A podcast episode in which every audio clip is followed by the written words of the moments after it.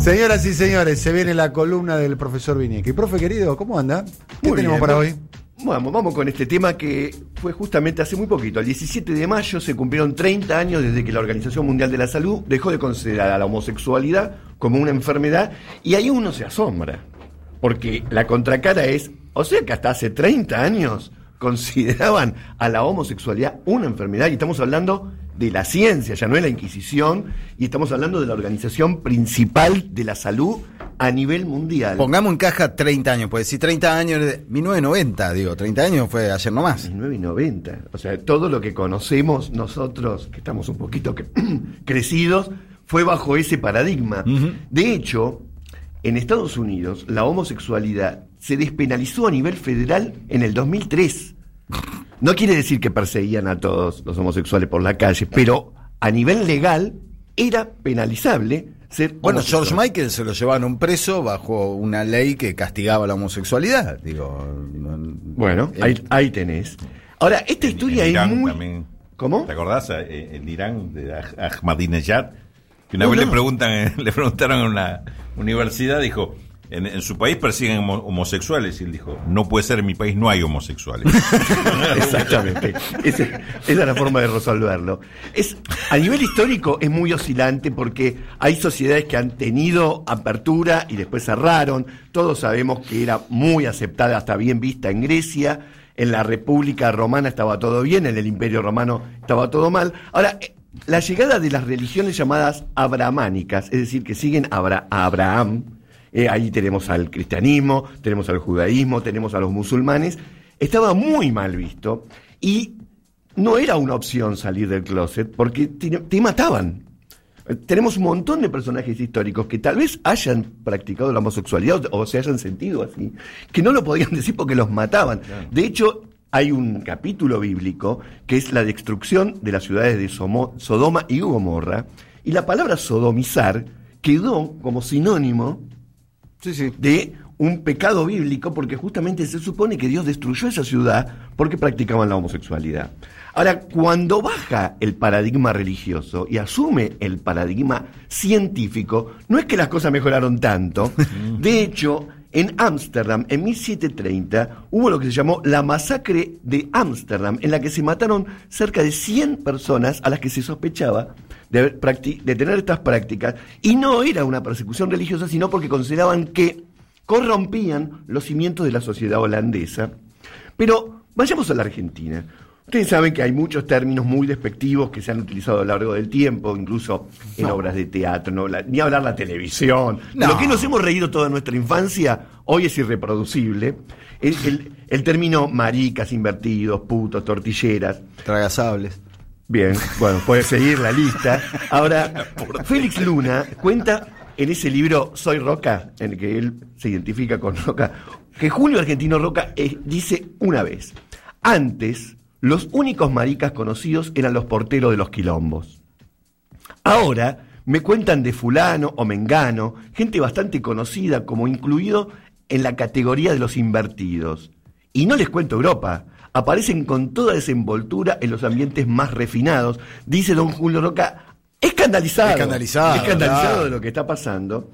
Cuenta Juan José Sebrelli que el lesbianismo público tampoco era aceptado, ni mucho menos, y habla de una tanguera, Pepita Avellaneda, y acá sobre Tanguera. homosexualidad y tango, ¿quién puede hablar?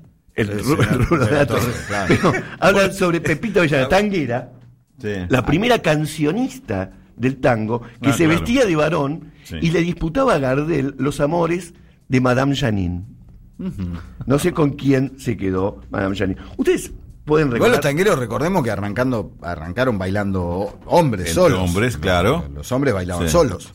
Exactamente. Abrazados, no solos. Ah, Hoy, bailaban hoy- entre hoy- hombres. hoy ya existe una milonga de, Muy bien. de homosexual. La, la marcha, de- una tradicional milonga, la marcha es, es para, para Qué bien. podemos entrevistar a uno de ellos. Este, bueno, también el lesbianismo siempre este, estereotipado hacia figura muy masculina, la Raulito, ¿eh? la Raulito que hizo Marilina Ross en el cine. Uno de los términos despectivos era bombero, para referirse a una mujer que, que elegía, que su elección era otra mujer.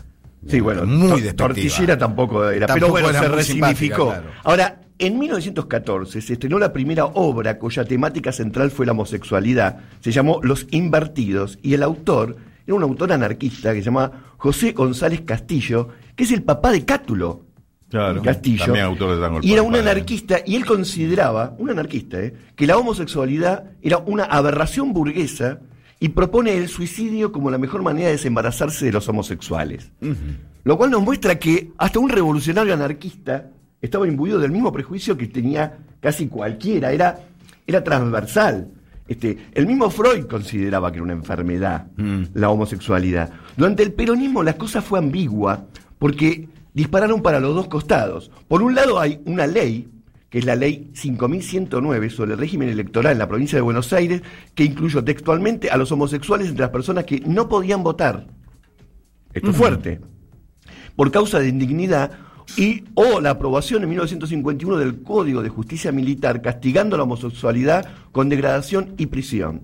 Pero también, al mismo tiempo, y en esto el peronismo es muy rico en este, este- estas ambigüedades, por otro lado existen constancias de que la discriminación electoral no se aplicó nunca a nadie y que el peronismo significó un cierto relajo en las costumbres, apareciendo en Buenos Aires, por ejemplo, los primeros saunas gays antes que aparecieran en Nueva York.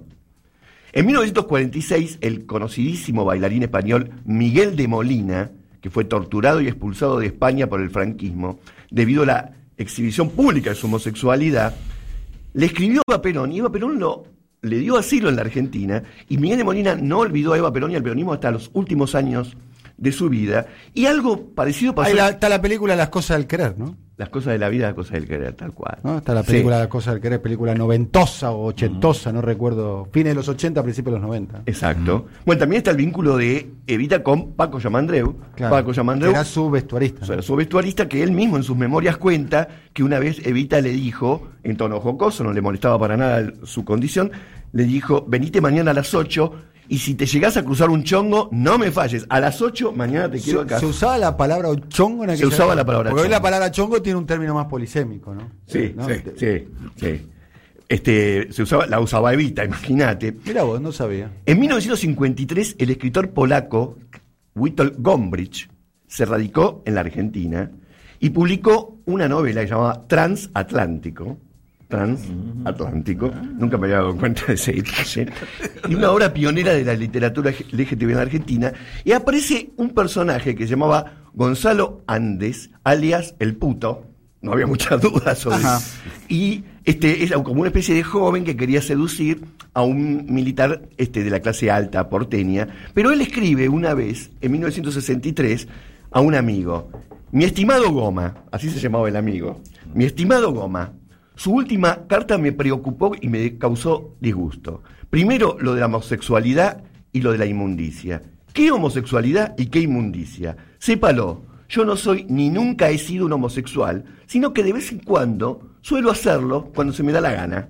Qué triste país tan puto y tan torcido, donde nadie se atreve a darse el gusto. Le aconsejo paternamente a usted, señor Goma, que de vez en cuando se acueste con un macho y le haga caso a su cuerpo. El- el- no era ambiguo el señor.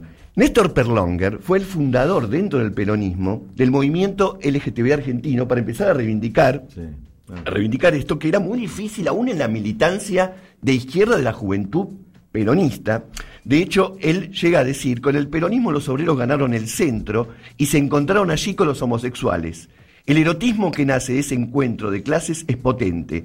La relación del marica de clase media con el chongo villero no solo llenó de lamentaciones, sino también llenó los saunas. Este, y hay una cuestión con los montoneros. A los montoneros en un momento se- Famosa canción, ca- famosa consigna, ¿no? No Exacto. somos putos, no somos faloperos, somos soldados de Perón y Montonero. que somos soldados de Fari Montonero. Soldado de Fari y Montonero. Y- Esa es una cuestión transversal. Yo estoy acá buscando algo de información como para agregarte. No sé si lo, lo omitiste por tu pasado de militante de izquierda.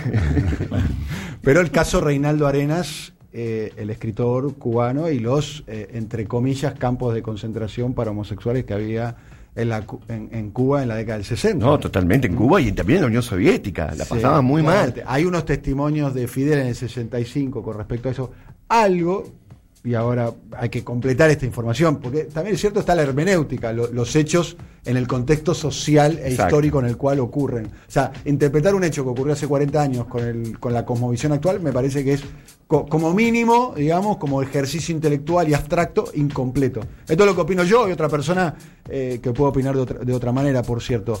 Esto para entender un poquito lo que pasa en Cuba, pero cómo Cuba logró eh, remedar eso, eh, logró de alguna manera eh, encontrar una solución a eso y hoy una sobrina de Fidel Castro y una hija de Ra- Raúl Castro y Vilma Spin, eh, que es eh, Mariela Castro, es la directora del Centro Nacional de Educación Sexual de Cuba y, y Cuba tiene, me animaría a decir, de, las políticas de derechos civiles eh, de la diversidad más importantes casi del mundo.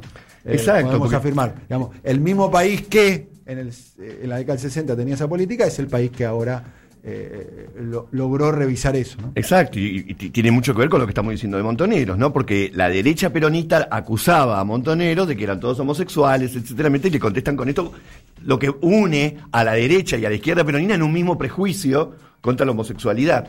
Durante la dictadura, lo que terminó ocurriendo fue que hubo 400 personas con identidades sexuales LGTB, que ahora creo que no se usa este término, pero bueno, disculpen, este, 400 desaparecidos por ese motivo, y lo que pasaba después, incluso en democracia, con la colimba, era increíble. Yo no sé si a alguno de los que están acá les tocó tener que hacer una revisión médica para entrar a la colimba, pero en un momento entraba uno a un consultorio, todos desnudos, 10 varones desnudos, nos hacían dar vuelta y agacharnos para mostrar, la, la palabra que usaban era muestren el libro, Abrí el libro. sí. Abrí el libro que uno fue genial, que dijo en qué página. Pero, y si a uno le detectaban algún tipo de cosa sospechosa de homosexualidad, le ponían un sello Sí. en el DNI que Sí. decía OAD, OAD. orificio anal dilatado. Estamos hablando, ¿no? De hace 15 mil años, estamos hablando de la po- poca democracia. Y te ponían ese sello que era como decir, es puto y Claro. toda la vida quiero que figure aquí. Y Que era algo que además que tenías que presentar, porque en ese momento Claro. el DNI no es como que ahora que lo renovás y demás. Lo tenés. Claro. El DNI lo sacabas a los 18 años cuando te enrolabas y, y- y si no lo perdías, Sí, sí, era Toda tu vida. toda tu vida Sí. con el OAD. Ahora, en 1992 se realizó por primera vez la marcha del orgullo gay. Muchas cosas empezaron a cambiar desde los 90 para acá. Quiero, quiero eh, un aporte, si me permitís. Cómo por no, favor. compañero. Eh, el que le otorga la eh, personería jurídica a la comunidad homosexual argentina es el doctor Carlos Saúl Menem en los primeros eh, meses de su mandato. ¿Eh? Luego de un reclamo que le hacen en una visita a Estados Unidos, donde la comunidad estaba mucho más organizada, tenía una capacidad de presión más importante, va a Estados Unidos y tiene una especie de, entre comillas, eh, movilización, y a partir de ahí el gobierno de Carlos Menem eh, toma la decisión de eh, darle la personería jurídica a la comunidad homosexual argentina, que era eh, eh, la, la institución, no sé si ahora eh, sigue siendo la institución más importante, pero en ese momento era la institución más importante. Lo que generó aquella históric, aquel histórico testimonio, me mira Rulo, Sí, sí, aquel no, histórico testimonio de Antonio Cuarrachino. Ah. ¿No se acuerda del testimonio de la isla Sí. de Cuarrachino? Ah, La, Sí. la hero- sí, sí, la, la heroísla para. La- La, la isla para La isla. Sí, no dijo heroísla, eh, Eh, pero sí una isla para mandarlos a un todos. campo de allá. El de concentración. la heroísla era contemporáneo Claro, a eso, que claro. era Álvaro Alzogaray. Claro, sí. Que, eh, Y se unieron los dos La conceptos. heroísla donde poner a Aeroparque, Claro, sí, una heroísla.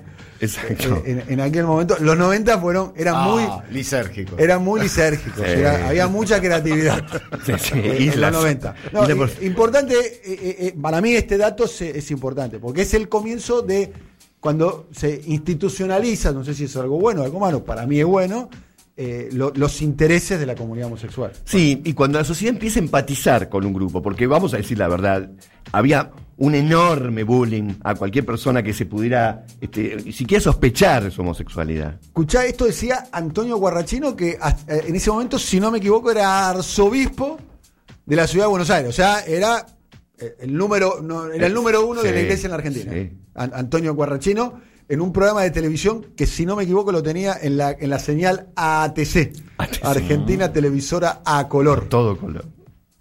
una zona grande para que todos los gays y lesbianas vivan allí.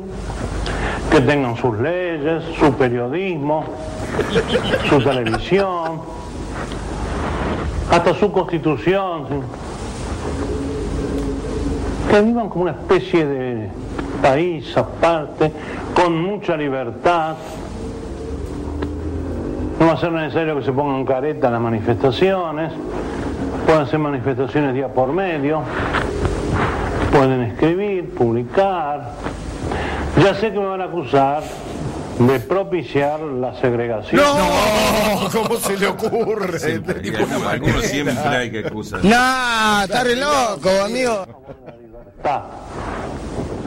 Y habría que hacer entonces a ver qué es lo que más se pierde y qué es lo que más se gana. Bueno, esto decía Antonio Guarracho. Es extraordinario. Déjeme terminar con una información, porque esto que vemos con extrañeza, primero quiero dar cuenta de esto. La ciencia también porta con prejuicios, porque se tomaba como científico un dato que era falso. Pero hoy en día, hoy en día, quedan 70 países en lo que es considerado ilegal la homosexualidad. 70 países que implican el 40% de la población mundial. En- El 40% de la, de la población mundial vive en un país en donde ser homosexual es ilegal. Y, de hecho, si bien hace 30 años se dejó de considerar una enfermedad, recién en el 2018, hace dos años, la OMS dejó de considerarlo un trastorno de personalidad. No era una enfermedad, pero hasta hace dos años era un trastorno de personalidad. Este, y hoy en día ha cambiado tanto y tan abruptamente que queda para otra columna pensar cómo se dan estos cambios. ¿Cómo es que de repente un prejuicio que duró más de un siglo en tan poco tiempo irrumpe y cambia por completo? Bueno, esta es la historia. Excelente la columna, profesor. ¿eh? Gracias. En serio, ¿eh? ¿no pensaste tener una columna de historia en programa radio? Me encantaría.